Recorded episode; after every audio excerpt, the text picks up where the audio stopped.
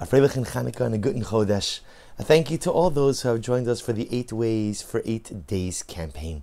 Trying to do little things each and every day to bring a little bit more light, to bring a little bit more holiness, to bring a little bit more goodness into our world. Tonight is the seventh night of Hanukkah. And I'd like to suggest something very simple.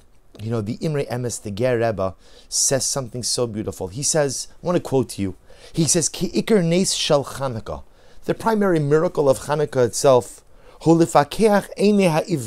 is to go ahead and open the eyes of the blind who walk in the darkness. Says the Imre Emes something so beautiful that the light of the Ner Hanukkah is not a light of illumination, but rather it's a light of clarity. Hanukkah is an opportunity to recalibrate.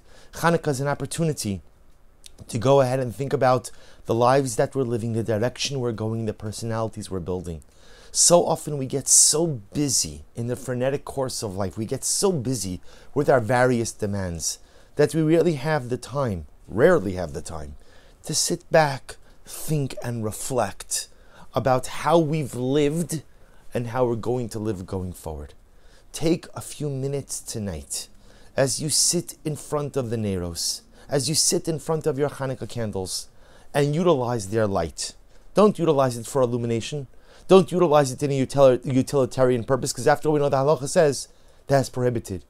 But rather use it as a light of understanding. Take a few moments, as the Imre Emes says, lifakeach to open the eyes of the blind. Because sometimes we lead life blindly. Sometimes we just continue walking forward, going in different directions without too much attentiveness. Take a few moments tonight to open your eyes.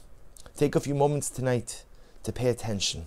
Take a few moments tonight to think about who you are, what you are, the life you're living, and where you want to go.